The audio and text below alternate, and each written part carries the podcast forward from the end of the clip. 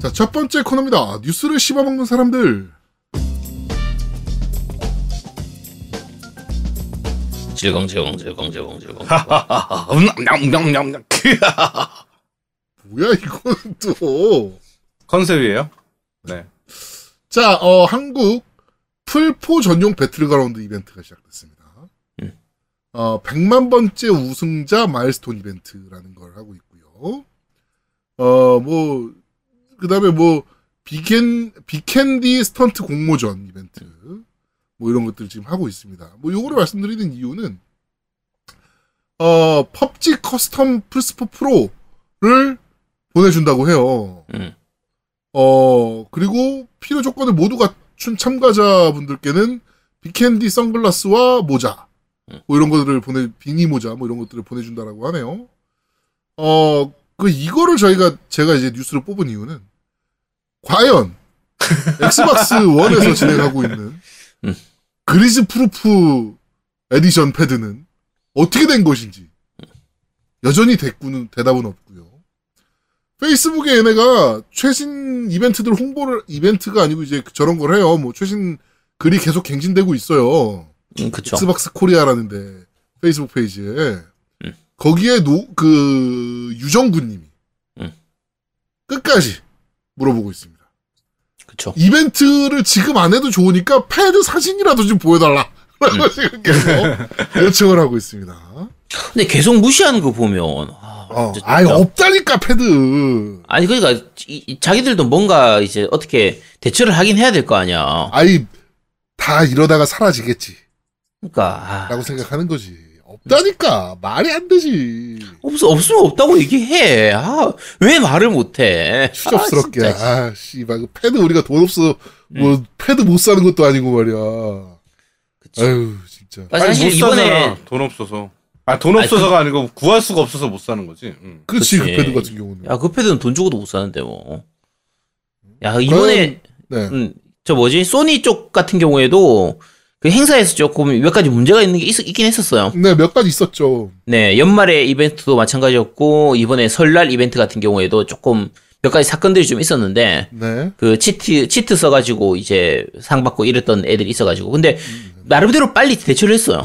그렇죠. 소니 나름대로 그 문제가 있다 싶은 부분들은 빠르게 대처한 부분들이 괜찮거든요. 그러니까 이벤트 하다 보면 좀 실수하거나 잘못하거나 하는 부분 있을 수 있어요. 아니, 그거는 충분히 있을 수 있죠. 네, 우리가 그 정도는 인정해 준단 말이야. 그렇지. 근데 그 뒤에 그 대처를 어떻게 하느냐 이게 문제인데 근데 MS가 항상 이랬어요. 옛날에 저거 기억납니까? 뭐 계속 이벤트 몇 달간 해가지고 음, 한 명인가 뽑아가지고 싱가포르 데려가고 막 그랬던 거 기억납니까? 그쵸 이벤트? 있었죠. 그것도 이벤트 개판이었거든요. 음, 근데 뭐 여태까지 아예, 아예 지금 이번 이벤트 같은 경우는 아예 언급조차 안 하고 있으니까 얘네가 그치. 쓰레기 같은 새끼들. 그 제가 그 정말 욕했던 이벤트 중에 하나가 그 얼- 얼리버드 이벤트였나 뭐 어쩌고 해가지고 새벽 6시인가 새벽 7시 아침 7시부터 해서 그래 선착순으로 그, 그게 그거잖아. 그 중에 몇 명 그 한 명 뽑아가지고 근데 싱가포르 보내고 막 그랬던. 그거는 거. 보내는 거고 그거 말고 그 수- 매, 매일 100명씩한테 그 라이브 쿠폰 이제 네네. 만, 원- 만 원, 만 원권을 줬었어요. 네 맞아요. 그러면 선착순이니까 예를 들면 제가 그때 아침에 일- 출근할 때 일부러 일찍 일어나가지고 7시에 들어가서 접속하고 그렇게 했었거든요. 네. 그러면 7시에 예를 들면 내가 안 됐다. 그러면 9시에 들어간 사람은 당연히 안 될 거 아니에요? 그치. 7시에 접속한 나는 안 되는데 9시에 9시에 들어간 접속한 사람은 돼. 되는 거야. 어 그때 그랬다니까. 그거를 몇날 며칠로 됐는데 그거에 대해서 왜 그렇게 됐는지 어떤 문제가 있었는지에 대한 대처를 전혀 안 하는 거야. 대답이 전혀 없는 거지. 그렇죠. 왜, 왜 그런 문제가 있었다, 뭐, 죄송하다, 잘못했다, 이런 것도 전혀 없고. 그러니까, 그, 사실 그 당시에 엑스박스가 그 이벤트 할 때, 라- 그 쿠폰 뿌린 게 굉장히 액수로 따지면 진짜 많이 뿌렸어요. 그렇죠. 근데, 돈은 돈대로 쓰고, 욕은 욕대로. 쳐먹고. 그게 마소 특징이었거든요, 이벤트가. 근데, 야, 이게 동서 쪽으로 넘어가든 어디로 넘어가든 그, 그, 진짜 특- 종특은 변하지 않는 것 같아요. 아우 뭐 여전 여전합니다. 음. 네. 자 하여튼 그런 이벤트가 있다라고 좀 말씀드리기 위해서 풀포 전용 펍지 이벤트에 대해서 좀 얘기를 좀 했고요. 네. 자 두 번째 소식입니다.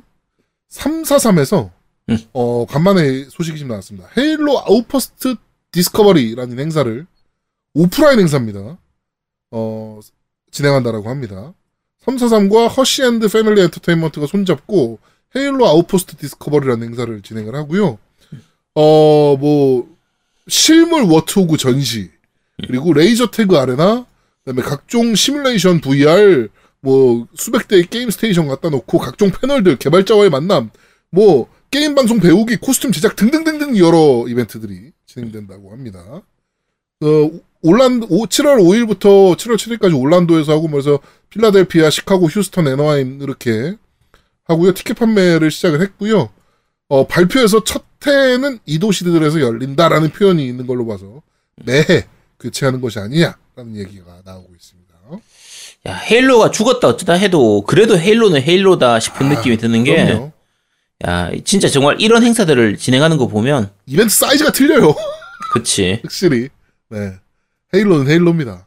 죽으나 사나 헤일로는 헤일로예요. 자, 그렇습니다. 자, 다음 소식입니다. EA가 돈 맛을 알아차렸습니다.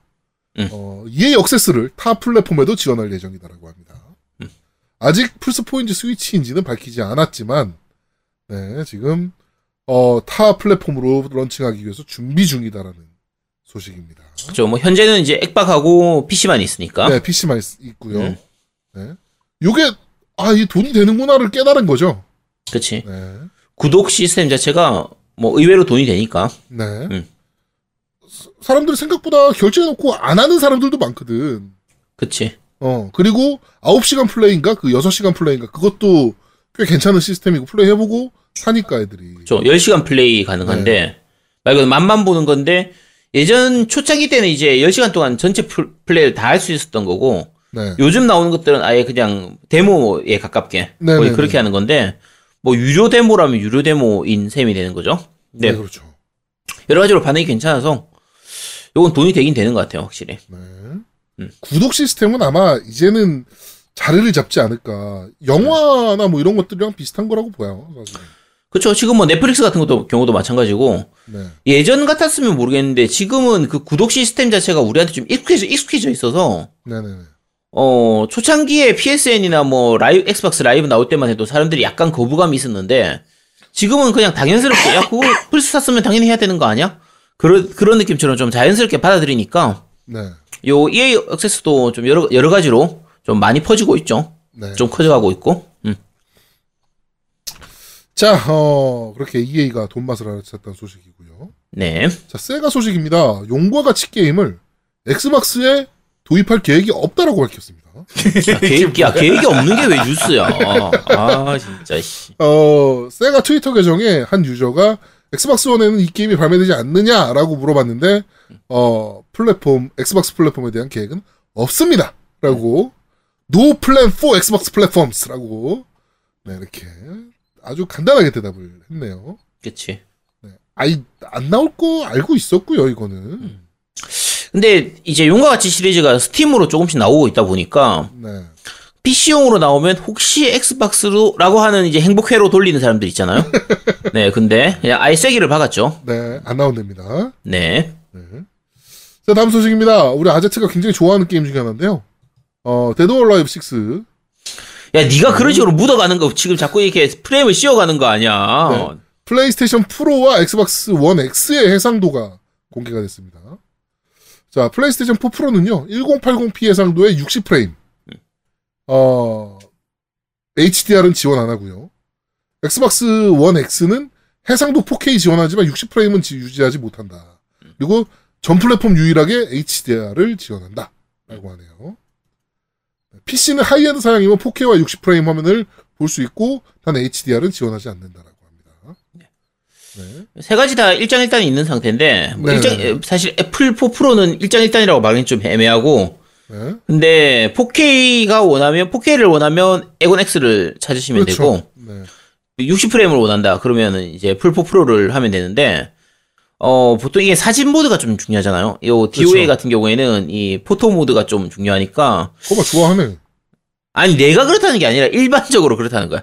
내가 좋아한다는 얘기가 아니고요. 네. 일반적으로 보통 어, 저는 그거를- 여기 이 게임은 반격 시스템이 더 중요하다고 생각하거든요.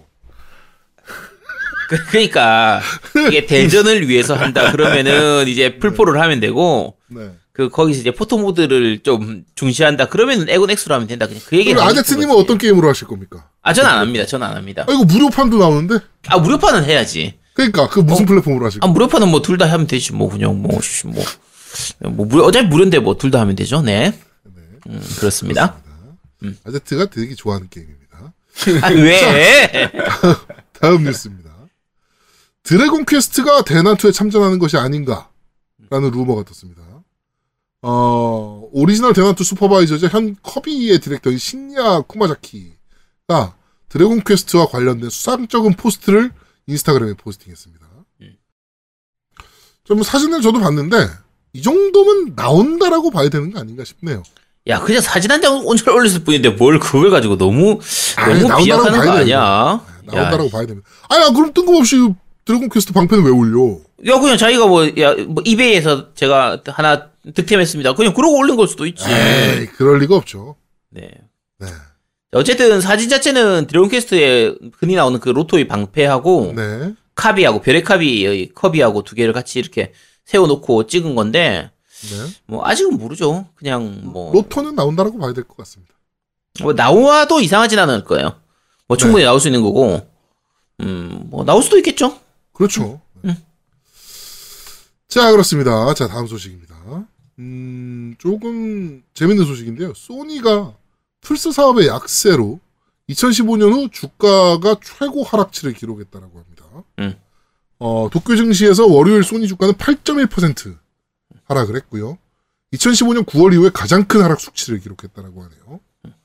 어, 판매량이 어, 2018년도에 818, 아, 810만 대를 판매. 그러니까 이 전년도에 900만 대를 판 것에 비해서 좀 떨어지는 수치. 근데 이거 당연한 거 아닙니까? 아, 근데 계속 잠깐, 900만 대가 팔릴 거라고 보는 건가? 900만 대밖에 안 팔렸다는 얘기야? 자, 잠깐 이- 이게 기준이 어디를 기준으로 하는 건지 모르겠는데 일본 아니야, 일본? 아니지 블룸버그니까 미국이든지 아, 미국이겠네, 미국. 좀 기준으로 할 텐데. 음. 근데 그래도 전 세계적으로 지금 플스 4가 뭐 그렇게 밀린다든지 그런 거는 전혀 아니니까. 네. 어, 물론 이제 판매량 자체는 차기 모델이 슬슬 나올 시기니까 조금씩 떨어지는 거는 뭐 충분히 이해가 가거든요. 네. 이해가는 부분이고 이제 게임 콘솔 자체의 판매량이 떨어지더라도 소프트 판매량만 어느 정도 맞춰주게 되면은 크게 문제가 없긴 한데 네. 전체적으로 영업이익률 자체가 떨어지고 한 부분들은 약간 주가에는 영향을 미칠 수는 있긴 하겠죠. 뭐, 여기서 뭐 얘기도 얘기한 게, 어, 게임 소프트웨어의 강력한 순익이, 어, 프로모션과 마케팅 비용 때문에 상쇄되었다. 음. 라고 하네요. 뭐 이건 뭐 어쩔 수 없죠, 뭐. 예. 음. 근데, 차기작을 낼 때, 음. 그러니까 차, 차기 콘솔을 낼 때, 이제, 마케팅이나 이런 것들은 더 하기 때문에, 프로모션이나. 그쵸? 네, 그때는 더 떨어질 것 같은데 그렇다고 주가가 그, 그때도 그렇게 떨어질까요? 2015년도면은 이게 무슨 이슈가 있어서 이렇게 폭락을 했던 시기지? 이게 좀 궁금하네요. 음. 그렇습니다. 하여튼 소니의 주가가 폭락했다라고 하니까 일본 주식에 관심 있으신 분들은 하나 사시는 것도 나쁘지 않지 않나. 네. 떨어지면 저는 모릅니다. 네. 제 책임은 아니, 제, 당연히 제 책임은 아니죠. 그치 원래 투자는 그렇지 어 자원만 자기 구하는 자기 거- 선택이니까요. 어. 그치 자원만 구하는 거니까 맞아요. 그렇습니다. 자, 다음 소식입니다. 음, 메트로 엑소더스가 가격이 이상합니다. 음. 어, 한국으로 봤을 때, 엑스박스 원 버전은 67,900원이거든요? 그쵸. 플레이스테이션 4 버전이 98,800원입니다.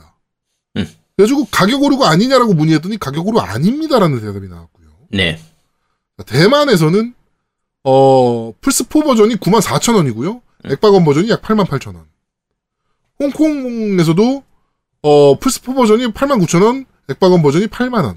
음. 이런 식으로 액박원 버전이 조금씩 싸긴 한데, 우리나라가 유독 좀 차이가 큽니다. 우리나라가 유독 큰 것도 문제고 사실 전체적으로 아시아 쪽이 많이 비싸거든요. 요게 지금 메트로 엑소더스 같은 경우에는 PC판 같은 경우에 원래 스팀판으로만 나오려고 스팀판으로 나오려고 하다가 이게 에픽으로 넘어가는 바람에 독점이 됐죠, 에픽 독점. 네. 에픽 독점으로 넘어가면서 좀 그 이슈가 좀 있는 작품이거든요. 네네. 작품인데 어 이상할 정도로 아시아 쪽이 가격이 좀 더 높은 것도 있고 특히 우리나라 같은 경우에는 엑원하고 플포의 가격 차이가 너무 심해서 그렇죠. 이게 왜 이러지 싶을 정도 가지고 다들 가격 오류 아니냐고 문의를 할 정도로. 네. 네. 근데 그것도 플- 동일한 edition인데. 그치. 근데, 근데 다른 나라하고 비교해봤을 때 우리나라가 뭐 유독 플스판이 많이 비싸다 이 정도까지는 아니거든요. 네. 그러니까 뭐 대만이 94,000원이고 뭐 저 싱가포르이 91,000원이고 하니까 거기하고 비하면 7, 8,000원 정도 차이 나는 거니까 뭐 그냥 그럴까? 그냥 뭐 그 정도일 수도 있긴 한데 방, 방금 말씀드린 것처럼 에곤하고 이 가격 차이가 너무 심해서 요거는 나올 때 뭔가 조정이 있을, 있을 수도 있을 것 같아요. 어떻게 뭐 나와봐야 알수 그렇죠. 있긴 하겠지만 음 좀, 음, 좀, 소니 유저들 입장에서는 좀 기분 나쁠 수 있는. 그렇죠. 네. 소, 상황. 네, 소니 SCK 측에다가 이제 문의했을 때는 가격 오류에 대해서는 우리한테 알려진 게 없다. 뭐 연락 온 게 없으니까 우린 모르겠다. 그냥 그렇게만 지금 답변이 온 상태거든요. 네네네. 그래서 요거는 뭐 일단 좀더그 기다려봐야 될 것 같아요. 네. 근데 진짜 이 가격이면 이거 장사할 생각이 없다는 얘기인데. 그러니까. 야, 일반판을 98,000원, 800원에 팔면 야, 씨, 말이 되나? 역대급 가격 아닙니까? 이 정도면? 그쵸. 네. 왜 이렇게까지 하나 모르겠네요. 네. 자, 다음 소식입니다. 음, 특허가 2019년 1월 31일 날 소니가 특허를 냈는데요. 요 특허상, 어, 플스 5는 플스 1부터 4까지 하위 호환을 지원할 가능성이 있다라는 네. 소식입니다. 음. 구조도인데요. 뭐 프로세서와 CPU와 GPU의 사용에 대한 거 다중 프로세서 어를 사용해서 뭐 이렇게 콘솔 이전 콘솔들을 구동하는 음. 방식들에 대한 특허라고 합니다. 하지만 소니는 여러분도 아시다시피 어 하위 호환은 그렇게 크게 생각하고 있지 않다라고 음. 여 여태까진 그랬으니까요. 그쵸. 예. 뭐 왜냐면은 remaster라고 팔 수가 있잖아. 그치. 이거를 굳이 해줄 이유가 없지. 음. 지금 봤을 때 플스4 거는 어차피 그냥 같은 구조니까 네. 플스4는 거의 하위호환 될 걸로 보고 있고요. 네. 왜냐면 에곤 쪽이 그냥 뭐 당연히 할 거기 때문에 플스4는 그러니까 플스5는 안 되고 에곤은 되고 하면 당연히 사- 이제 플스4가 좀 플스5가 초기에 그 약간 타이틀 자체가 부족한 부분들을 메꾸기가 힘드니까 네. 당연히 해주겠지만 원부터 3까지는 굳이 안 해줘도 뭐 되는데 굳이 과연 할까? 요게 그리고 좀 3는 구조가 너무 틀려요, 게임기가. 그치 셀 프로세스 자체가 네. 좀 아우, 그, 진화한다는 Cell processor기 때문에. 그치 네. 이거는 구조 자체가 너무 틀려서, 음. 지금, 기반 플랫폼과는 너무 틀리기 때문에, 그쵸 이게 과연 될까 싶긴 합니다. 별도의 chipset이 붙어야 될 건데, 아마. 방법은 결국은 별도의 chipset을 쓰든지 아니면 이제 emulating 방식을 써야 되는데 네.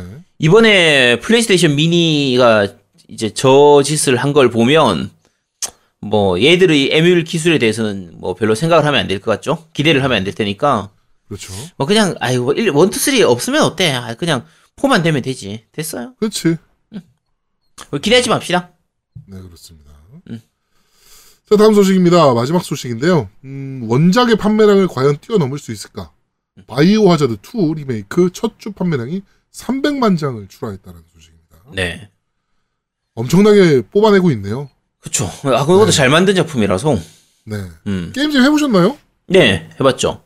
음, 어떠시던가요? 어, 괜찮아요. 진짜 그 리메이크라고 생각이 별로 안 드는 수준의 리메이크라서 이게 네. 원작을 한 지가 굉장히 오래됐으니까 바투는 이제 이식도 잘 안 됐었으니까요.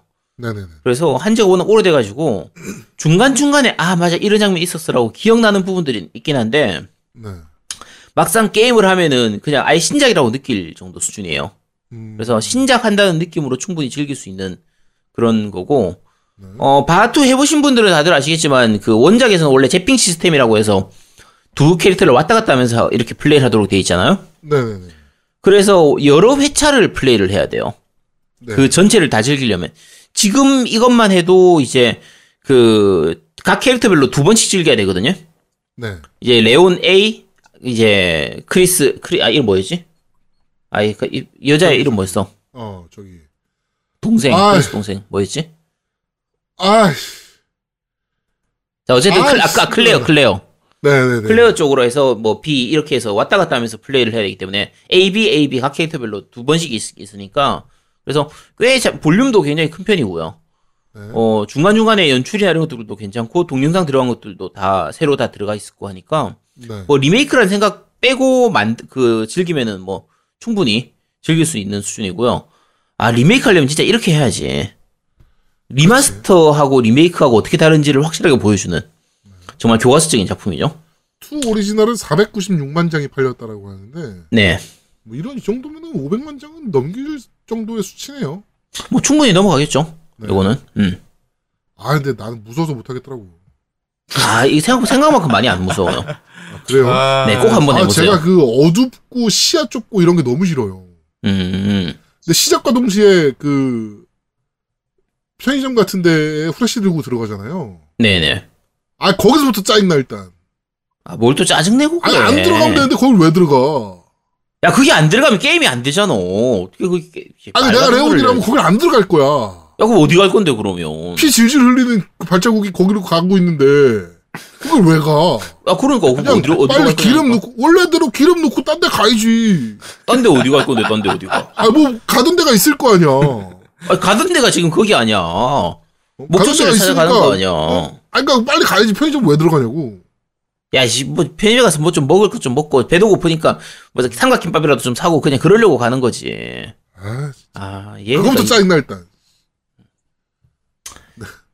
아, 야, 이, 어쨌든, 지금까지, 쫄보, 겜덕비단 공식 쫄보, 제아동님의 얘기였습니다. 아, 나 호러 게임 세상에서 제일 싫어 진짜. 씨. 자, 어, 이번 주 뉴스를 씹어본 사람들은 여기까지 진행하도록 하겠습니다. 네. 자, 두 번째 코너입니다. 너 이거 들어봤어?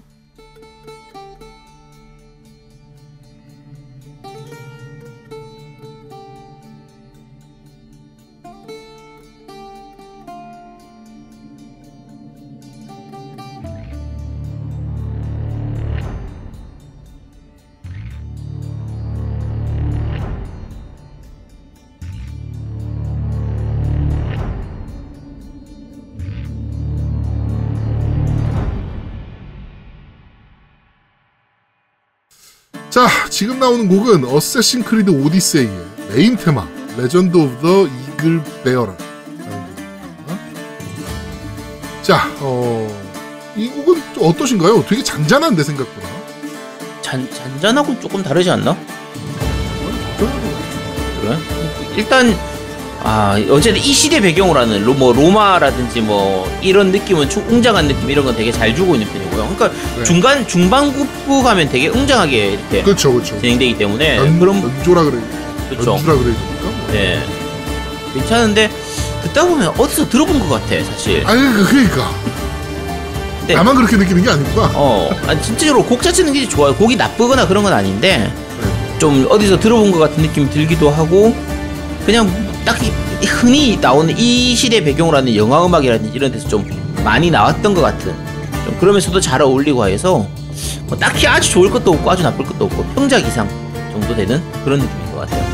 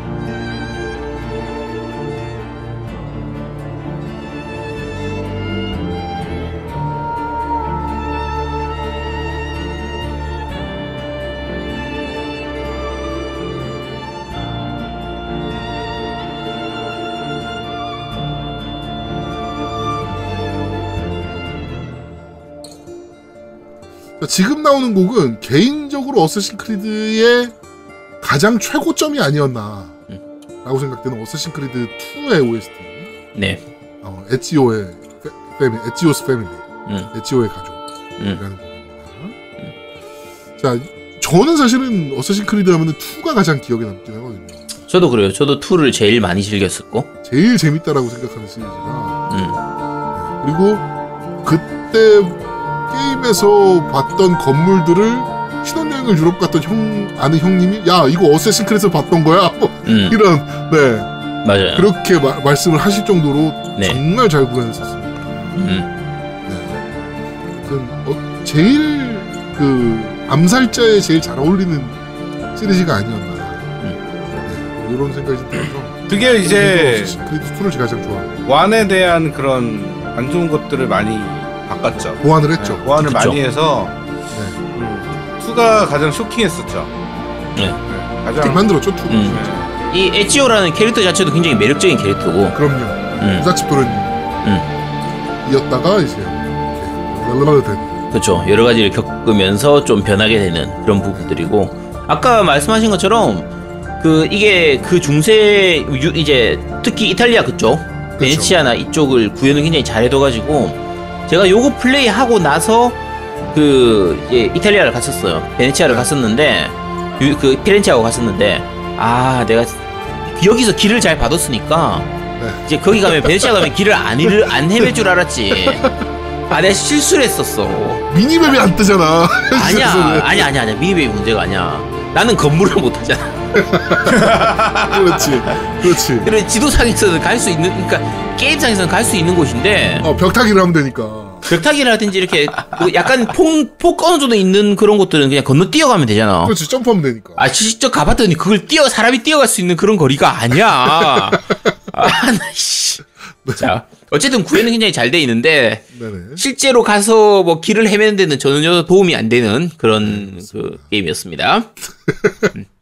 아 그게 도움 될 거라고 생각하는 게 더 이상한 거지. 아, 난 도움 될 줄 알았지. 아씨. 아, 네, 그렇습니다. 자, 이번 주 그런데, 아, 그, 너희, 너희가 들어봤었네. 여기까지 진행하도록 하겠습니다. 네. 자, 마지막 코너입니다. 그런데 말입니다. 자, 이번 주 그런데 말입니다는 바로, 어, 어세신 크리드 오디세이에 관해서 네. 좀 얘기를 좀 해보겠습니다. 네, 그렇죠. 네. 어, 제가 준비했고요. 제가 제일 많이 해서 한, 저는 한 4, 50시간 한 것 같아요. 토탈. 네. 어, 일단은 그 시대적 배경부터 설명드릴게요. 네. 그 전에 오리진, 오리진은 시대적 배경이 어디였죠? 제아드목님? 이집트였죠. 그쵸, 이집트였죠. 어, 요번에 나온 거는, 어, 바로 그 아테네와, 그러니까 그리스죠. 그리스와 스파르타. 네.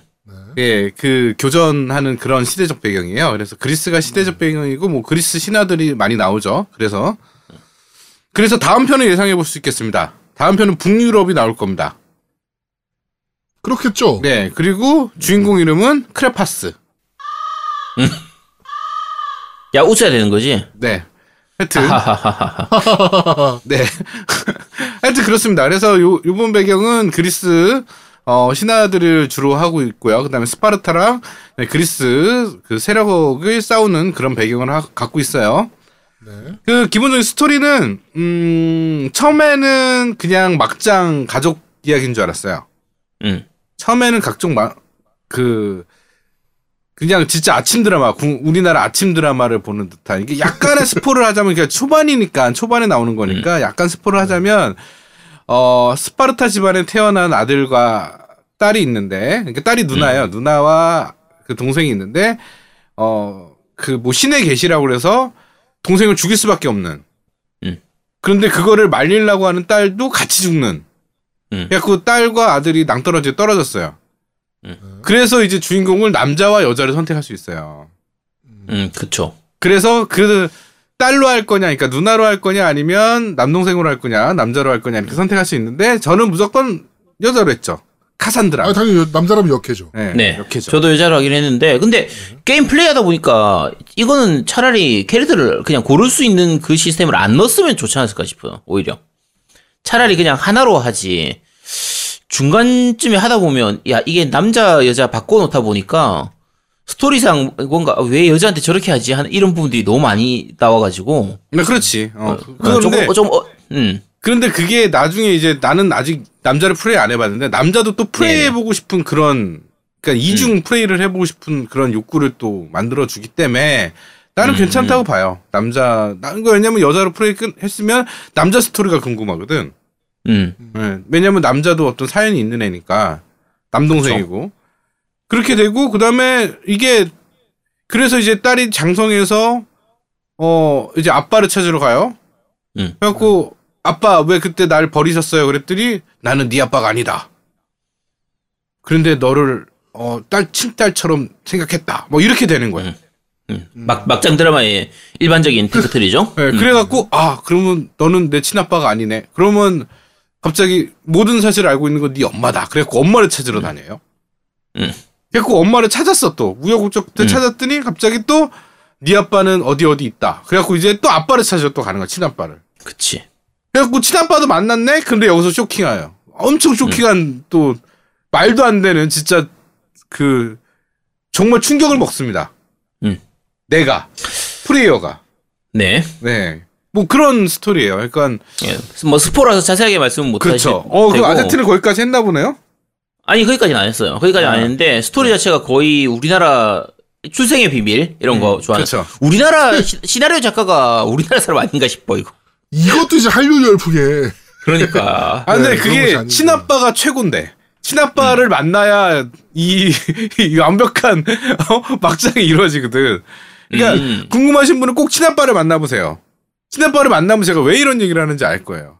네. 정말 웃깁니다. 저 진짜 웃겼어요. 이거 역사적 고증이고 뭐고 나발이고 너무 웃겨가지고 진짜 한 5분 동안을 멍 때리고 있었어요. 음. 네. 그, 뭐 비슷한 시대 배경인 스파르타쿠스라는 미드 있잖아요. 그렇죠, 미드 있죠. 네네네. 그것도 보면은 아주 상패륜 그 막장극 중에 하나잖아요. 근데 그거는 그거는 조금 다른 느낌인 게 네. 사실 우리가 그런 거 있잖아요. 저 시대 때는 저게 당연했던. 네, 어, 그렇죠. 지금 우리 시대의 입장에서 보니까 이상하게 보이지만 그 시대에는 저럴 수도 있었겠다. 특히 네. 우리가 지금 여자 주인공으로 해서 보면 아니 어떻게 여자를 저렇게 너무 강하게 키우는 거 아니야? 이런 느낌이 드는데 야 스파르타스는 그렇게 키웠을 것 같기도 해. 보면 그렇지. 음. 그러니까 좀 그런 식의 느낌으로 좀 받아들일 수가 있는 부분이 있잖아요. 네, 그렇죠. 스파르타쿠스 보면은 좀 잔인하거나 그런 부분들 많이 나와 막장이 그런 부분 많이 나와도 그냥 그러려니 하는 부분이 있는데 네, 네. 이 오디세이 같은 경우에는 플레이하다 보면 그런 의미의 막장이 아니라 진짜 우리나라 드라마 같은 그런 그 스토리가 흐- 흐름이 좀 있어요. 그래서 아, 네. 이건 스포라서 더, 더, 더 자세히 말씀 못 드릴 테고 그 최고 스포는 꼭 사실은 친아빠예요. 친아빠를 얘기하는 거야. 이거는 진짜 빵 터, 핵포탄을 터트리는. 네. 네. 그래서 말씀 못 드리겠고 일단은 궁금하신 플레이 해보십시오. 그리고 제가 이거를 작년에 했었으면 무조건 100% 고티입니다. 저는 그 정도까지는 아닌데. 아 이게 나도 처음 느낌은 그런 정도는 아니던데. 아니요 아니요 음. 이게 그 스- 게임을 나는 하고 나서 딱 느낌이 음. 완전 빠져버렸어. 진짜 딴 게임을 거의 안 하고 이 게임만 하, 하게끔 되더라고 나는. 아니 뭐 그렇긴 하죠 지금 그그 누구야 우리 노미님께서 지금 오버워치, 거의, 응, 오버워치를 거의 안 어, 하고. 오버워치를 접을 정도로 음. 아니 접지는 않았는데, 어. 네, 네. 이 게임을 그렇게 엄청나게 하고 계신 건 알고 있는데 요게 그 차이는 좀 있는 것 같아요. 그러니까 제동님이나 저 같은 경우에는 레데리 2를 좋아했잖아요. 그렇죠. 그렇지. 근데 레- 그 노우미님은 또 레데리 2를 별로 안 좋아하시잖아요. 어, 그렇죠. 네. 이게 오데 그 어떻게 보면 어쌔신 크리드 오디세이하고 레데리 2하고가 그 비슷한 느낌의 그 스토리 중심이기도 하고 오픈월드를 보여주긴 하는데 비슷한 것 같으면서도 막상 플레이를 하면 굉장히 많이 달라요. 어, 와, 느낌 많이 틀려요. 네, 그러니까 어쌔신 크리드 오리, 오디세이 같은 경우에는 이제 굉장히 편해요 어떻게 보면 네. 레데리하고 비교하면 되게 가볍다고 느껴지는 부분도 있고 좋게 말하면 플레이어가 훨씬 편하게 플레이를 할 수 있어요. 플레이어가 쉽게 쉽게 할 수 있는 뭐 물건을 줍는 거든 아이템을 얻는 거든 뭐 적하고 싸우는 거든 여러 가지 부분들이 훨씬 플레이어가 편하게 좀 되어 있는 부분들이 많다 보니까 네. 어떻게 보면 게임성에서는 더 좋은 부분도 있어요. 음. 그리고 흔히 우리가 생각하는 그 이제 유비 스타일의 오픈월드 게임들 있잖아요.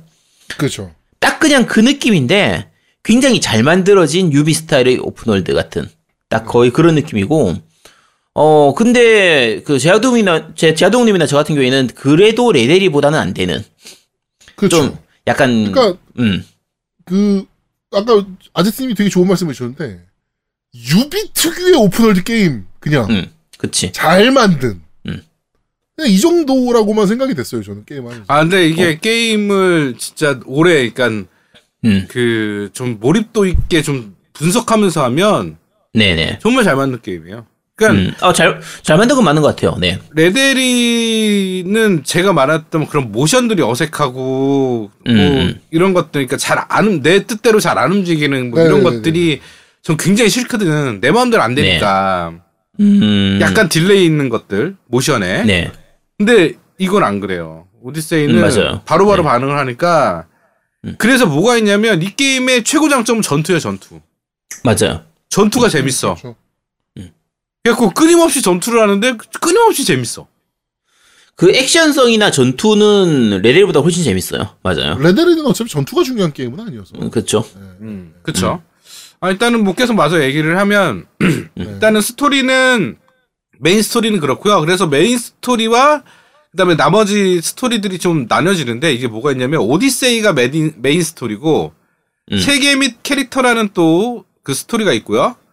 그 다음에 현상금 임, 임무 및 계약이라는 게 있어요. 이게 뭐냐면 현상무, 현상금 임무 및 계약은 어 현상금 임무도 있고 그다음에 계약은 그 마을의 그 어떤 그 유- 뭐, 뭐죠? 그 임무를 받을수록 퀘스트를 받는 그런 것들이 있어요. 퀘스트 공모 같은 네네. 거 그런 것들을 수행하면 그게 현상금 및 임무 그러니까 계약이 되는 거고 계약 임무가 되는 거고 세계 및 캐릭터 같은 경우는 세계관 그러니까 이 세계에 있던 일들을 다 체험하는 뭐 그런 스토리에 관련된 내용들이 많고요.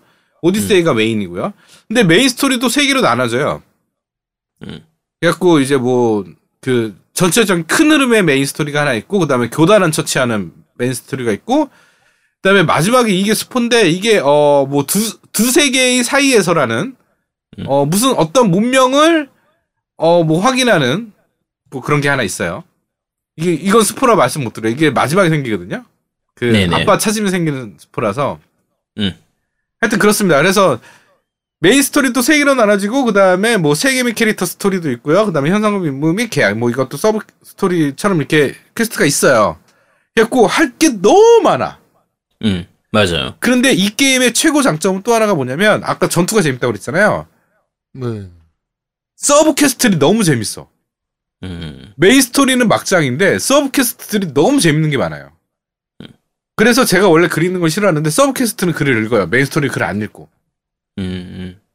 그래서 서브 퀘스트 그 중간중간 나오는 퀘스트들이 너무 재밌어가지고 어 이것만 하는데도 꽤 오랜 시간이 걸리더라고. 이게 레데리보다 약간 나은 점 중에 하나가 그 서브 퀘스트가 너무 길지는 않아요. 맞아, 짧짧 짧게 짧게 가죠. 네. 짧게 짧게 끝나면서도 그게 약간 여러 가지 이어지는 그런 부분들도 있고 해가지고 그렇죠. 네. 어 서브 퀘스트는 좀 확실히 재밌는 것 같아요. 네. 음. 서브 퀘스트들이 재밌어요. 그러니까 원래는 메인 스토리가 재밌으면 서브 퀘스트가 재미없거든. 네. 음, 그런 경우 많죠. 어, 그럼 왜 이거를 해야 되는지 막 그러는데 이거는 그냥 메인 스토리를 하기 위해서 서브 퀘스트를 무조건 해야 되는 거야. 그러니까 아 서브 퀘스트를 하기 위해서 메인 스토리를 하는 거야. 음, 역으로. 음, 그래갖고 서브 퀘스트들이 너무너무 재밌는 게 많아요. 게임을 음. 하다 보니까 막 별별 스토리들 다 나와. 너무 웃겨. 그리고 막 그런 내가 지문을 고르는 게 있거든요. 그래서 어, 그쵸, 맞아요. 그 지문을 선택지. 선택지. 를 고르는 거에 따라서 스- 퀘스트를 실패할 수도 있어. 아, 그래? 네. 그러니까 쉽게 말해서 내가 거짓말 할 수- 하는 거냐 아니면 죽일 거냐 뭐 이런 표시들이 있어요. 네네. 근데 이번 퀘스트는 남편이 죽었는데 남편이 살아 있었다고 얘기를 해야 되는 퀘스트인 거야. 음, 음. 근데 난 거짓말을 못 해갖고 남편은 죽었습니다 했더니 퀘스트 실패. 아, 아, 저는 그, 그러니까 중간에 선택지들이 나오는데, 선택지가 너무 감정이 입이 안 되는 선택지가 많은 거예요. 내가 선택하지 않을 것 같은 것 두 개만 나와. 골라가지고 그 어. 중에 고르라고 해. 그러니까 아, 그러니까 그런 부분들이 너무 많아가지고, 아, 선택지, 도대체 선택지를 왜 하라고 하는 거지? 좀 그런 부분들이 많이 있었는데, 음, 아, 그거, 아니에요. 그- 좀 네. 그게 중요한 부분들도 좀 있긴 한가 보네요. 그렇죠. 그게- 텍스트를 생각보다 읽어야 되네요 그러면. 어, 그렇죠. 꽤 많아요. 네, 읽는 거 많아요. 읽- 읽는 거 많아요. 그래서 제가 아까도 말씀드렸듯이 읽는 거 싫어하는 제가 메인 스토리를 안 읽고 서브 퀘스트를 읽습니다. 네. 음. 특히 이게 각 중간에 조연 캐릭터들 있잖아요. 주인공 캐릭터만이 아니라 조연 캐릭터들도 나름대로 이 자기들의 좀 이 사연이 좀 있거든요. 그렇죠. 그, 음. 그런 부분들이 서브 퀘스트나 이제 메인 퀘스트 중에서도 일정 부분들에 따라서 그런 부분들을 알 수 있도록 해주기 때문에 서브 퀘스트를 좀 확인해야 돼요. 확인해야 네. 되는데, 음. 어, 네. 근데 너무, 너무 많아가지고, 사실. 네, 그래서 이제 뭐 이건 스포는 아니니까 이게 대표적으로 음. 뭐 소크라테스도 나오고요. 음. 그다음에 피타고라스도 나와요. 그래갖고 피타고라스 퀘스트 같은 경우는 피타고라스 정의에 관련된 그 네 가지 지식을 가져오라고 해요. 수수께끼를. 그래갖고 거기 있는 지역을 가서 해당되는 공식을 찾아와야 돼. 음. 그래갖고 어 그거 되게 웃기더라고 나는 그런 것들이. 음. 그래서 이 게임의 어 그 스토리 부분들은 메인 스토리는 별로 그렇게 그렇게 썩 재밌는 메인 스토리는 아닌데 서브 스토리들이 너무 재밌다 보니까 계속 하게 되는 서브만 계속 하게 되는. 그래고 예전에 그 아제트가 이런 얘기를 한 적 있었어요. 게임이 안 끝났으면 하면 하는 것들이 난 재밌는 게임이다. 음. 그래서 제가 저도 이 게임이 안 끝났으면 해서 메인 스토리를 거의 안 해요. 음. 서브만 많이 해. 음. 그래고 엔딩 보기가 싫은 거야. 음. 네, 엔딩을 보면 끝이니까 끝이 날까봐 계속 서브퀘스트 하루에 몇 시간씩 서브퀘스트 하고 저것도 해보고 막 이러고 있는 거야. 음. 네. 그 다음에 이 게임은 맵이 너무 넓어요. 그쵸, 맞아요. 맵이 정말 넓어요. 음. 그 독수리 모양 있는 그 동기화 신호 그. 그러니까 동기화 하는 그 꼭대기에서 우리 어쌔신 크리드의 그 전매특허죠. 그 네. 하늘을 이렇게 하늘 위로 독수리가 한 막 샥 나르는 네, 주위를 네. 돌아보는 동기화. 네, 동기화. 그걸 제가 거의 다 대부분 했거든요. 근데 음. 동기화 작업만 하는데 20시간 걸린 것 같아. 그 부분이 사실 원래 어쌔신 크리드에서 많이 있었던 부분들이긴 한데, 그렇죠. 아까 제가 처음 얘기할 때 비교를 이제 레데리 2하고 비교를 하겠는데 그건 이제 고티 부분에서 얘기를 했으니까 그리고 오픈월드라서 얘기를 했으니까 그렇긴 한데 여러 가지 시스템들이 원래 그 어쌔신 크리드 전형적으로 있었던 시스템들이 많이 있기도 하고요. 미묘하게 플레이 감각은 오히려 젤다하고 가까워요. 젤다 야숨을 할 때하고 느낌이 비슷한 그런 부분들이 많아서 음. 그 훨씬 가볍거든요. 레데리보다는 훨씬 플레이 방식이나 이런 것 자체가 좀 가벼운 느낌이라서 네. 딱 그 젤다하고 그 두 개를 섞어놓은 느낌 정도? 거의 그런 느낌이라 여러 가지로 서브퀘스트 하는 부분도 재밌고 맵이 굉장히 넓은데 맵 사이사이에서 여러 가지 할 것들이 좀 많이 있는 편이에요. 그렇죠. 나름대로. 네, 많죠. 무진장 네. 많아요. 네. 너무 많아서 그거는 좀 어때요? 그러니까 제가 유비 쪽 오픈월드를 썩 그렇게 좋아하지 않게 된 이유가 음. 서브 퀘스트와 메인 퀘스트의 동선이 너무 엉망인 것들이 많아서 아, 그거가 네. 지금 이제 제아두목이 얘기한 것은 동산, 동선이 엉망이다라고 얘기를 하는데 네. 이거 자체는 따로 봐야 돼요. 메인 스토리와 서브퀘를 다르게 봐야 돼. 아까도 말했듯이 서브퀘들은 거의 시대적 배경에 대한 서브퀘들이야, 스토리야. 음. 그러니까 다른 스토리 아예 별다른. 음. 그러니까 게임에서 하면서 게임을 하다가 어 내가 이 서브 퀘스트를 왜 해야 돼? 이게 아니라 그냥 새로운 그냥 지나가다가 소크라테스를 만난 거야. 음. 그래서 철학적 얘기를 서로 해. 자, 저 말을 어. 훔쳤는데 저 말 주인은 부자고 가난한 저 말이 말을 그 가난한 사람이 저 말을 훔쳐서 가족이 다 행복하게 하면 이 그 훔친 놈은 나쁜 놈이냐 아니면 선한 놈이냐 뭐 이런 거 갖고 얘기를 해. 막 그런 거를 질문하고 막 이런 스토리를 진행하거든요. 그래갖고 진짜 말 훔친 가난한 사람 잡아다가 물어봐 왜 훔쳤냐. 저희 저희는 이 말이 없으면 저희 가족이 다 굶어 죽어요. 뭐 이런 식으로 해서 내가 얘를 훔친 애로 처단을 할 거냐 아니면 내가 돈을 더 줘서 가족이 아니면 내 입을 닫아서 이 가족을 행복하게 해줄 거냐 막 이런 고뇌에 빠지게 만드는 거지. 음. 그러니까 별 다른 내용이니까 완전 별도의 다른 내용이라고 보시면 되고 어 그래서 이제 저도 사실은 메인 퀘스트와 서브 퀘스트가 이어지지 않는 것들을 싫어해요. 네. 그러니까 연관성이 아예 없으니까. 근데 이거는 음. 역사적 고증이 들어가 있어서 그런 것 같아. 근데 이건 사실 기존의 다른 어쌔신 크리드 시리즈들도 비슷했으니까. 사실 어떻게 보면. 비슷했으니까. 네. 그래서 대부분 그러니까 말 그대로 서브 퀘스트는 서브 퀘스트일 뿐이라서 해도 되고 안 해도 되는 수준이고요. 음. 네. 어 근데 뭐 이왕이면 좀 더 즐기려면은 하는 게 좋은 거의 그런 거고 그 서브 퀘스트를 다 안 한다고 해서 메인 퀘스트 진행이 안 될 만큼 뭐 주인공이 너무 약해진다든지 뭐 돈이 부족해진다든지 그 정도까지는 아니니까. 아니 아니요. 그게 중간 교단원 나오고부터는 서브 퀘스트를 해줘야지 메인 퀘스트를 할 수 있어. 아 중반 넘어가면 그 정도 이게? 레벨링 시스템이 되게 잘 돼 있어요. 레벨링 시스템이 어떻게 그치. 되냐면 해당 음. 지역을 가면 기본적인 최소 레벨이 있어. 지역에. 음, 음, 음. 네네. 최소 레벨이 있고 그 다음에 모든 미션은 해당 음. 캐릭터 레벨을 따라가요. 음, 음. 그러니까 해당 캐릭터가 레벨이 40이면 해당 지역을 갔잖아. 그러면 애들이 다 40인 거야. 음. 그러니까 그렇게 계속 맞춰줘 레벨들이. 근데 최소 레벨은 왜 있냐면 내가 사, 내가 레벨이 10인데 20 레벨을 가야 되는 지역을 갔을 때 그때는 최소 레벨이 거기는 20인 거야. 그 지역을 갈라, 가기 위해서. 그러니까 그런 부분에 약간의 레벨링 차이가 있어요. 특히 교단원 같은 경우는 교단을 어렵게 찾았는데 교단원을 딱 누군지 까봤더니 얘가 나보다 레벨이 한 20 차이가 나는 거야. 어떻게 할 걸 못 잡아.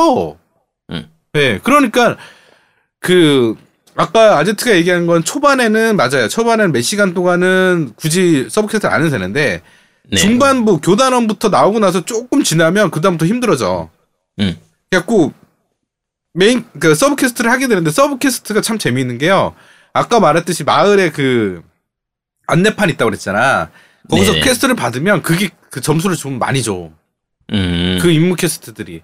그래갖고 그것만 하면 거의 이틀이면 50레벨 찍어요. 맘먹으면. 음. 그러니까 그런 quest만 계속하면. 임무 quest만. 그러니까 그런 식으로 자기 레벨을 계속 높일 수 있고 뭐 나는 이 leveling 시스템은 되게 잘 됐다고 느껴져. 그러니까 갑자기 어려 어려워지는 거는 이제 그 지역을 내 레벨이 안 되는데 갔을 때나 어려워지는 거지. 그 다음부터 계속 내 레벨을 맞추 맞춰서 이제 적들이 나오니까. 그러니까 적당히 그 캐릭터 키우는 정도만 생각하면 퀘스트 적당히 하면서 farming 좀 하고 그냥 그렇게만 해도 진행은 할 수가 있는 거고요. 그렇지, 그렇지, 그렇죠. 만약에 스토리 같은 거나 사- 세세한 부분들까지 다 즐기고 싶다. 그러면 sub quest 눈에 보이는 대로 그냥 다 해가면서 진행할 수도 있는 거고. 네. 그냥 그런 거랑 여러 가지로 자유도는 굉장히 높은 그렇죠. 맞아요, 맞아요. 음. 아, 그 다음에 이제 또 하나 말씀드릴 게 이제 그 인벤토리. 그, 일단은, 어, 이 캐릭터에 대해서 뭐 무기들이나 이런 거 장비들 있잖아요. 네네. 어, 일반적으로 우리가 알고 있는 흔히 장비들 얘기할 때랑 비슷해요. 그러니까 일반 장비가 있고요. 그 다음에 영웅 장비가 있고, 그 다음에 희귀. 그러니까 희귀가 먼저네. 희귀, 파란색, 희귀가 파란색, 그 다음에 보라색이 영웅, 그 다음에 전설 아이템이 있어요. 이렇게 나눠지는데, 어, 희귀까지는 쓰레기고요. 희귀가 일반은. 그 다음에 영웅이랑 전설이 좀 애매한데, 어, 전설은 세트 아이템입니다. 음. 그래갖고 그 같은 세트를 다 먹었을 때 능력치가 확 높아져요. 근데 영웅 아이템은 그런 건 없는데 대신 각인이라고 해서 능력치를 총 4개까지 갖고 있, 가질 수 있어요. 4개까지. 그 다음에 전설 아이템은 능력치 3개인데 세트까지 하면 4개가 되는 거지. 음. 그러니까 영웅 아이템을 주로 많이 나중에는 쓰게 돼요. 네. 왜냐하면 4개, 4개의 기- 능력을 쓸 수 있으니까. 그리고 참 시- 신기한 게, 어, 세트 아이템은 이제 그 세트 아이템, 그러니까 전설 세트 아이템을 같이 착용을 하면 효과가 있어. 막 몸에 문신이 새겨진다거나, 음. 뭐 여러 효과들이 좀 생겨요. 세트 아이템을 착용하면. 근데 그 중에 아마존 세트가 있습니다. 음. 지존입니다. 아마존 세트는 꼭 해줘야 돼요. 왜냐면 그 아마존 세트가 어 원더우먼 세트예요. 음. 그 원더우먼 복장으로 나와요. 네. 네, 아주 좋아요. 아, 그, 뭐 아, 아마존 아마존네스 여전사니까. 음. 네, 원더우먼이. 네. 그래서 아, 그, 그, 그, 그, 그, 그 런 쪽 취향이신가요? 노미님은? 아, 전 카산드라 좋아합니다. 네, 음, 네. 네, 나 얘한테 사랑에 빠졌어요. 카산드라한테. 음. 네. 하여튼 그렇습니다. 그러니까 아우 좋아요. 아마존 세트를 무조건 얻어야 되는데 얻기가 좀 조금 어려워. 조금 어려운데 얻으면 아우 괜찮습니다. 그 다음에 이 게임을 정말 잘 만든 게 어 항상 그 방어구를 그러니까 머리 방어구를 벗게 하는 게 있어. 항상 그러니까 쓰고 있는 효과는 쓰고 있는 효과인데 음, 그 음. 일반적인 RPG에서 많이 사용하는 효과죠. 어 머리 그쵸. 방어구를 없는 것처럼 이제 쓰, 안 보이게. 안 보이게 음. 그렇지 그렇지 그렇지. 얼굴 보이도록. 어, 지, 지, 지, 지. 음. 어, 어, 난 이거 너무 마음에 드는 것 같아요. 네. 이게 여러 가지 시스템이든지 뭐 아까 RPG 요 그러니까 RPG 요소를 굉장히 많이 넣었어요. 맞아요, 맞아요. 예. 스, 스킬 찍는 것도 마찬가지고 여러 가지 부분이 야 이거 일반적인 RPG에서 굉장히 많이 보던 그런 부분들이 많이 있어가지고 저거는 요거 하면서 야 디비전도 이런 시스템 좀 디비전 2 나올 때좀 네. 더 많이 강화돼가지고 나오겠지 싶어가지고 오히려 또 하다 보니까 디비전 2가 기대가 되더라고요. 음, 네. 맞아요. 예. 네, 나도 전반적으로 나도. 음.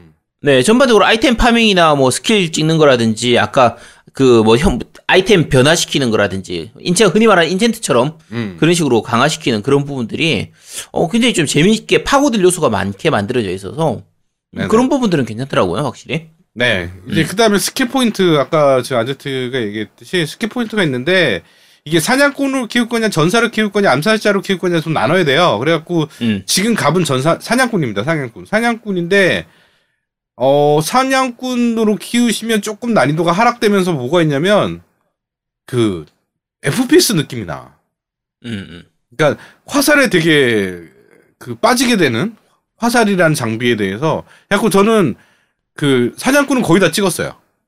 음. 기술들을 거의 다 찍었는데 사냥꾼이 제일 재밌더라고. 그래갖고 이제 이런 것도 되는 거야. 내가 그 직업군이 따로 없지만 내가 사냥꾼으로 그, 그 집중적으로 키울 거냐, 전사로 키울 거냐, 암살자로 키울 거냐 이게 나눠지게 되는 거죠. 음. 음, 이것도 하나의 요소인 것 같아. 그래갖고 난 사냥꾼으로 키웠는데, 어, 괜찮다. 사냥꾼으로 하는 게 나는 참 취향에 맞더라고. 내가 FPS 게임을 잘해서 그런지, 일단은, 아, 잘하다 보니까 좋아해서 그런지 몰라도, 한 재밌게 하고 있습니다. 사냥꾼으로. 그 다음에 이게 그, 레우 니다스의 창이라고 해서, 그, 교단원을 처치하면 조각들을 줘요. 그 조각들을 가서 어떤 곳에 가서 그 창을 강화할 수 있어. 이게 이제 그 스파르타 영웅이 쓰던 창이에요. 전설적인 창. 음. 예. 그게 레오니다스라는 그 사, 사람이 썼던 전설적인 창의 일부인데 어 그거에 힘이 힘이 있대. 고대의 힘이. 음. 그래서 그거를 이제 업그레이드를 하면 level up을 하면 어 계속 뭔가 좋아지는 예, 뭐 음. 아드레날린 바가 늘어난다거나 뭐 이런 것들이 음. 좀더 추가되는 그런 것도 있고요. 만렙이 70렙이에요. 음. 만렙 70렙을 찍으면 갑자기 뭐가 생기냐면 또 하나 더 찍을 수 있는 skill tree skill tree가 나와. 음. 그래서 계속 또 level up을 하면서 70에서 이제 계속 그냥 그 그 또 하나 level up을 계속 해요. 그 안에서 음. 그냥 70 만렙은 70렙인데 그래서 그 포인트는 또 어, 뭐 어떤 그 효과 특성들에 대해서 또 계속 할 수 있어요. 그러니까 내이 게임 내가 보기에는 끝도 없이 레벨업 하라고 만든 것 같아. 그런 느낌이 강해요. 네. 그리고 어 오리 칼콤 광석이라는 게 있어요. 중간 중간에 찾아보면 있는데 네네. 그 포키스라는 곳에 가보면 상인이 있는데 이 오리 칼콤으로 좀 좋은 무기들을 구할 수 있는 어떤 뭐 좀 특이한 광석이라고 생각하시면 돼요. 예. 그래고 요거가 일반적인 임무 아까 마을에 있는 그런 그 임무들에서 많이 없거든요. 그러니까 기간 한정 기간 한정 임무들이 있는데 그런 것들을 하게 되면 많이 얻을 수 있으니까 그런 거 참고하시면 되고요. 어 그다음에 함선이 있습니다. 함선. 어 해상전 예술이야. 해상전은 진짜 제가 이때까지 게임했던 이게 해상전인지 호불호가 갈리던데 나는 너무 재밌게 한 게 해상전이에요. 해상전. 음, 해상전이 그 배로 돌진해서 배를 주- 두동강 내는 그 느낌은 어 예술입니다. 음. 해상전 어쌔신 크리드가 굉장히 그 저 뭐죠 블랙 프래그 이후로 맞아 맞아요 맞아. 공들이고 있는 시스템 중에 하나라서. 그쵸. 예.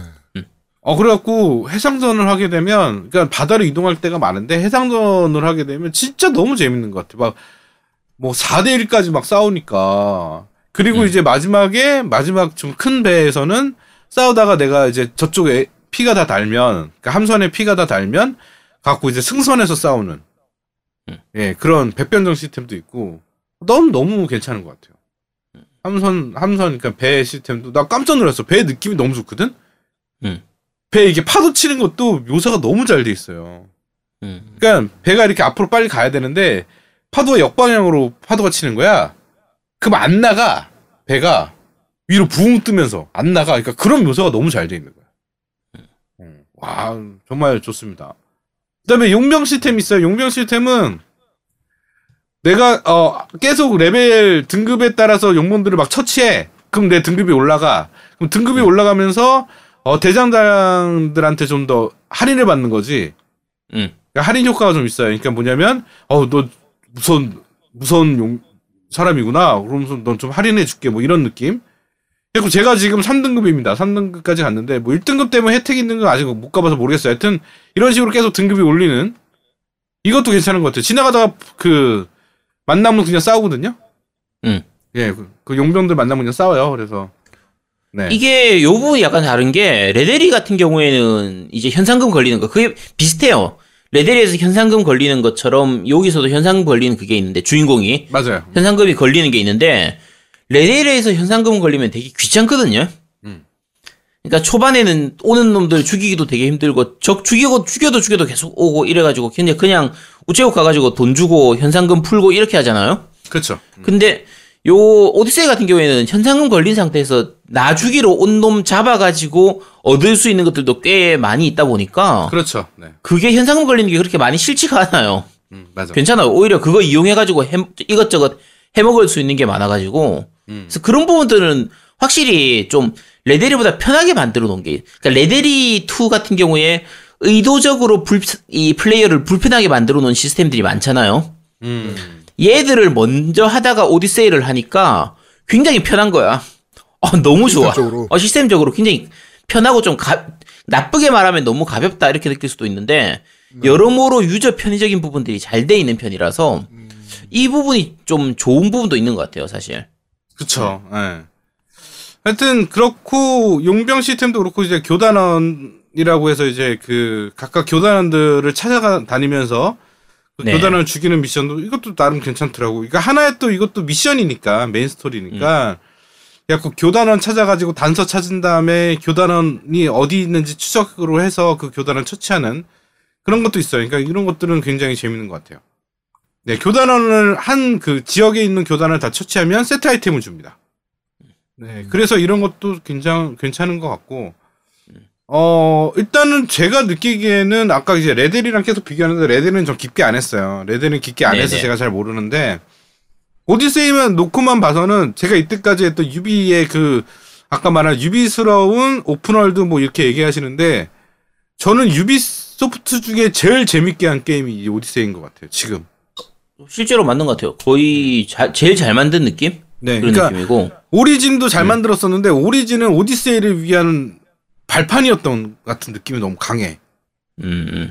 오디 그 오리진들의 느꼈던 그런 것들을 안 좋았던 것들을 느꼈던 것들을 되게 많이 봉황해서 나온 완성판. 음. 그래갖고 어우 나는 이렇게 재밌게 오랜만에 한 게임 진짜 드문 것 같아요. 음. 그래갖고 아까도 말했듯이 작년에 그 제가 이 게임을 즐겼으면 이건 GOTY였어요. 저, 저한테는 100% GOTY였고 그 다음에 단점 얘기할게요. 단점 얘기를 안 했는데 단점 첫 번째 단점은 뭐냐면 로딩이 너무 길어요. 그래서 제가 지금 플스를 하고 있는데 플스 SSD가 없으면 처음엔 SSD 네. 안 쓰고 깔았다가 너무 로딩이 길어가지고 음. SSD로 바꿨어요. 로딩 때문에. 음. 음. 예, 로딩 문제가 좀 있습니다. 로딩 문제가 있... 근데 중간 로딩은 많진 않잖아요. 어 그게 좀 난이도 있게 하면 중간에 죽을 네. 때 어, 어. 막 이럴 때 그다음에 그 저는 이제 동 그 동기화를 많이 했다니까 맵과 맵을 막 이동하게 되잖아요. 빠르게. 네네. 그러다 보면 음. 계속 로딩을 하니까 음. 그러니까 아까 아제트가 얘기했듯이 중간 로딩은 없어요. 되게 smooth하게 그 지역 넘어가고 이러는 것들은 굉장히 잘 돼 있는데 네. 그런 식으로 이제 어디 어디를 넘어가거나 그다음에 이게 잘 모르는 게 항구에서 배를 부를 수가 있어요. 음, 음. 근데 그거를 몰라가지고 나는 한번 삥 돈 적이 있거든. 배로. 음. 배로 절로 넘어간 그러니까 그냥 걸어가면 빠른데 배로 네. 가야 되는 거야. 그러니까 음. 배를 저기다 놓을 방법을 모르니까 배를 타고 한 바퀴 삥 돌았어. 세계 일주를 하듯이. 음. 그래서 거기다 갖다 냈는데 나중에 보니까 항구에서 배를 부를 수 있더라고. 그것도 로딩이에요. 음. 배를 부르. 이게 그 맵에서의 빠른 이동은 레데리보다 훨씬 편하거든요. 그렇죠. 예.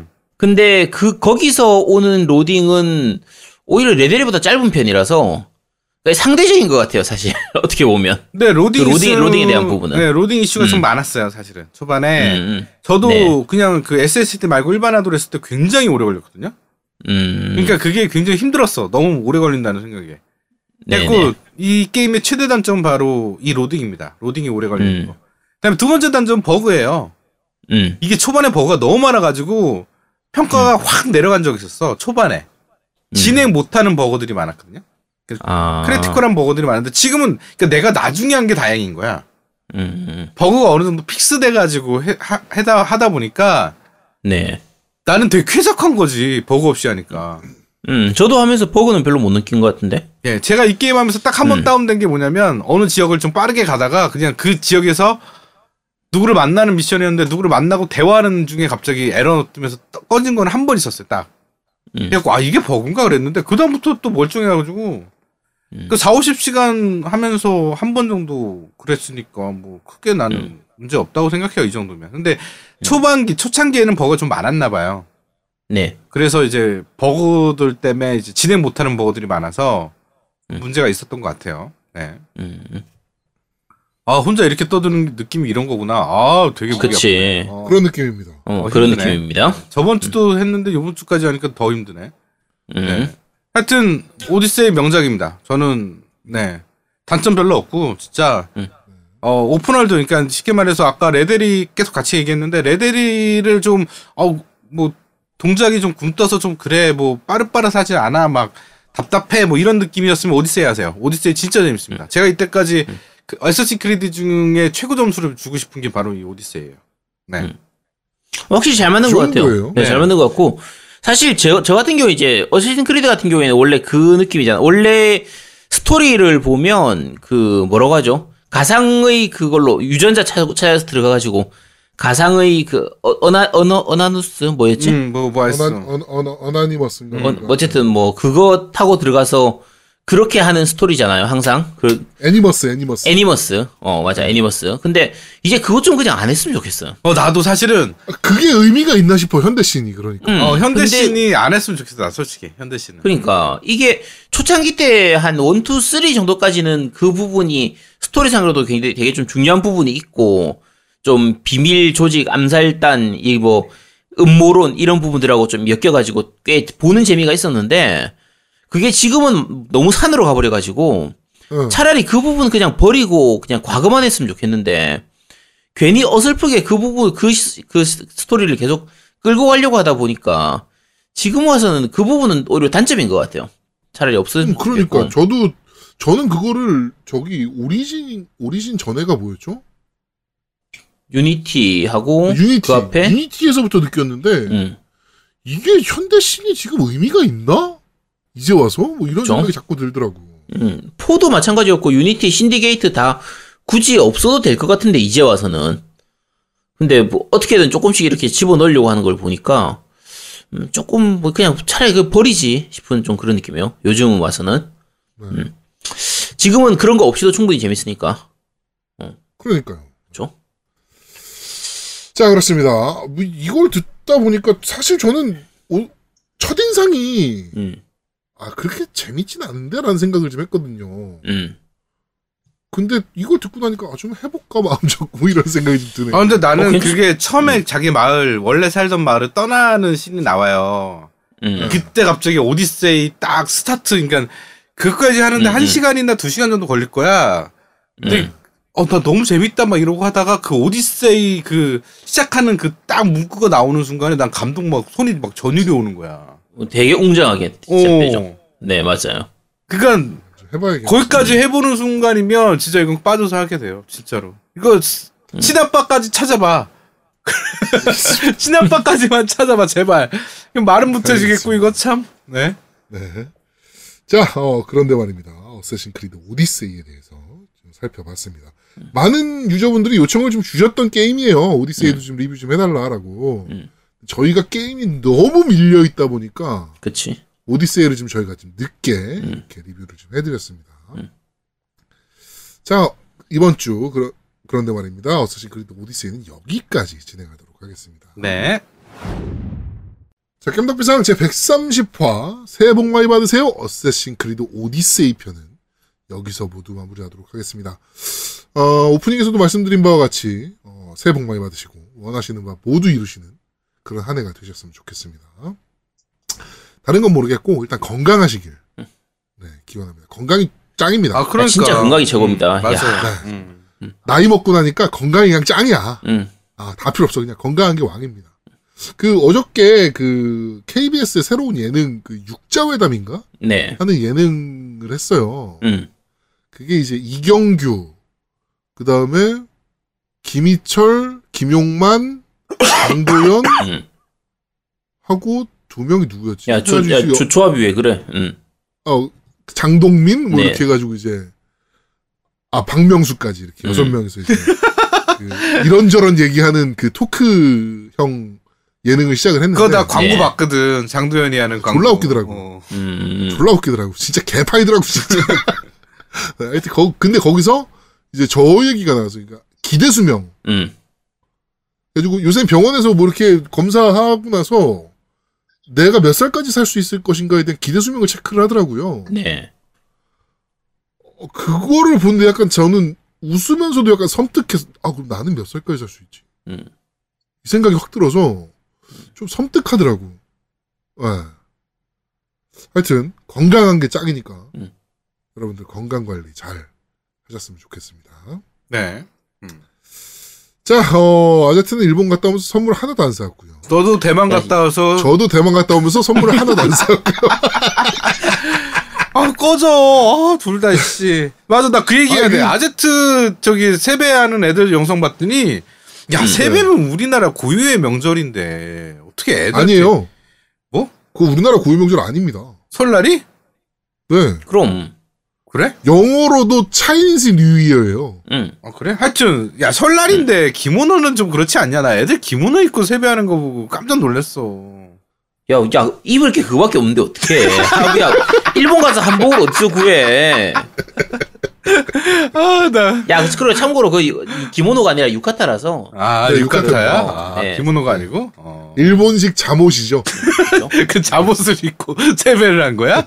어? 야, 그, 이- 그, 그 거, 그거밖에 없어. 거기서 뭘. 잠옷인데. 그게 뭐 좀 범용으로 쓰여요. 외출복으로도 좀 하고. 아 그래? 어. 네, 지금 범용으로 쓰이는 옷이에요. 유카타라는 게. 음. 아, 야, 그 나는 제가 입으면은 어. 거의 그 조직폭력배 그 그쵸. 예. 약간 그런 느낌이고. 아, 나는 그거를 무슨 생각이냐면 아제트가 일본에 있다는 생각을 못 하고 처음에는 음. 그렇게 하니까 내가 아 누가 봐도 다다미 빵인데. 아 그러니까 내가 순간 뭐 무슨 생각을 했냐면 얘가 아니 얘는 집에 이런 것도 있어 막 이런 생각이 드는 거야. 애들한테 한복을 안 입고 이런 걸 입히고 지금 야 근데 집에 이런 게 있네 막 이랬거든 처음에는 음. 어 그냥 오덕이라고 아 진짜 오덕이네 막 이랬거든. 근데 아, 일본이었어. 집에, 집, 집에 어릴 때 걔들 거 있긴 있었어요. 애들 유카타 있긴, 유카타가 너무 싼 거야. 아니 그리고 유카타가 되게 편해요. 어, 그리고 되게 편해요, 진짜. 네, 음, 되게 편해요. 그렇군요. 음. 네. 내가 물어보고 싶었어요. 그- 네. 가운 같은 거예요. 가운 같은 거. 그치. 그게, 음. 그게 일본 시장에서 사면 유카타 위아래 옷, 그러니까 백화점에서 사도 마찬가지고 위아래 한 벌 다 해가지고 뭐 한 진짜 2만 원, 3만 원 이렇게밖에 안 하거든요? 네. 요즘은 이제 개량형으로 해가지고 되게 입기 편하게 이렇게 나오는 것도 많이 나오고 해가지고 그래서 가, 일본 한 10년 전에 갔을 때 어, 너무 싸길래 그냥 싼 맛에 한 두세 개를 사왔는데 애들 어릴 때 입혀보니까 되게 시원해요. 애들 어릴 때 진짜 실내복으로 입으면 정말 시원하게 편하게 입을 수, 있, 입을 수 있어서 어, 괜찮더라고요 그거. 어, 참고로 일본에서 샀는데 made in China였습니다 다. 저그 얘기하니까 그거 생각나네. 저 일본 처음 갔을 때 태어나서 음, 처음 갔을 때 저희 회사 여직원들이 선물 좀 사다 달라 그러더라고. 네. 그래가지고 그때 당시 우리나라에 다이소가 없을 이씨, 때너 텐가 사놔줬지 너. 아니요 아니요 여자애들이 사오라 했는데 무슨 텐가를 사가 미친놈아. 그 천엔샵 아 백엔샵이라는 게 있었어요. 그쵸? 네. 일본에. 음, 가면은 앵간한 물건은 거의 백엔 내에 살 수 있는 것들. 네네. 그래가지고 뭐 이렇게 보다가 뭐 여자애들이 사다 달라는 거니까 내가 뭐가 필요한지 모르잖아. 그래가지고 머리띠나 뭐 이런 거 좀 사가야겠다라고 해가지고 그냥 몇 개 골랐어. 음, 그래서 그럼 사갖고 왔네? 음. 사갖고 와서 난 보지도 않았어. 그냥 이렇게 대충 골라가지고 얼마 이렇게 하고서 그냥 봉투에 음. 넣어가지고 그냥 가방에 넣었었는데 made in Korea지. 어 made in Korea. 그 참고로 머, 머리 머리핀 이런 거 있잖아요. 네. 머리핀이나 그런 작, 작은 액세서리 이런 것들은 오히려 국산이 더 좋아요. 국산 우리나라 게 오히 일본 애들이 우리나라 와서 동, 그 동대문 가가지고 사가잖아. 어 싹쓸이 해가잖아. 어, 그게 우리나라 쪽이 실력도 되게 좋고 예쁘고 잘 만들고 이런 게 있어가지고 그런 건 오히려 made in Korea가 더 많습니다. made in Korea 딱 찍혀 있는 거야. 네, 되게 충격. 그게 나도 아니 일본 갔다 오신 거 아니에요? 어, 나도 대만에 그때 갔을 때그 종업원이 막 이렇게 한, 한국 사람이라고 그러니까 막 한국말을 하는데 되게 웃겼어. 뭐라 그랬냐면 오빠 깎아줘 막 이러는 거야. 그런 말을 막 주로 얘기하더라고. 나는 이렇게 음. 어, 어디서 요새는 들었지? 막 진짜 이러고. 잘합니다 한국말. 음. 아니, 그, 나는 한 3년 전이야 내가 그때 간 때가. 하여튼 어 저희가 일본과 대만을 지금 가고 싶습니다. 음. 네, 그러니까 대만은 내년이죠. 야 근데 저 후원 얘기 하지 마. 그러니까 한 푼도 안 들었어 나한테. 그러니까. 어? 빵원 들었다 이거 빵원. 어 자꾸 후원 후원 너가 그러고 시작하니까. 어 나는 말 안 하고 가만히 있었거든 계속. 어 같은 사람 될까봐. 말을 안 하니까 안 들어온 거야. 와 빵원 빵원. 나는 세 건 들어왔잖아. 나 이때까지 진짜 빵원은 오랜만인 것 같아. 한 6개월 만에 빵원 들어온 것 같아. 자, 하여튼 많은 후원 부탁드리도록 하겠습니다. 아니 그리고 작년에도 세배하면 세뱃돈으로 되게 많이 주셨거든. 그래갖고 음. 야 어떻게 했으면 내가 너희들한테 줬을까? 어, 어, 이제 나눠 갖고. 어 내가 너무 많다고 너희들 주- 줄게 그러고 줬잖아. 야 세뱃돈도 한 명 들어왔어. 그냥 2년 뽑기. 야, 이, 되나? 야, 야, 그러니까. 야, 이게 설 연휴라서 사람들이 아직까지 은행 가서 돈 못 보내고 그냥 그래서 그럴 수도 그럼. 있어. 그냥 2년 뽑기 했다니까 그래서. 자, 하여튼 감독 부상제 130화. 아, 그리고 우리 일본에서 사시는 분들 계시잖아요. 그쵸. 그런 분들이 비행기 티켓만 보내줘도 되는 거 아닙니까, 저희한테? 그러니까. 싼 맛에. 네. 네. 그러네. 네. 누구 있죠, 우리 일본 사는 사람이? 러시라고 아, 있어. 어, 얘- 얘- 얘기하지 맙시다. 아, 네. 거기는, 거기는 뭐 받기 힘들 것 같아서. 네. 자, 학gem덕부상 제 130화, 어, 새해 복 많이 받으세요. 어쌔신 크리드 오디세이 편은 여기서 모두 마무리하도록 하겠습니다. 저희는, 어, 이틀 후에 녹음합니다. 다음 주에 좀 더 재밌고 알찬 방송으로 여러분들을 찾아뵙도록 하겠습니다. 고맙습니다. 감사합니다. 감사합니다.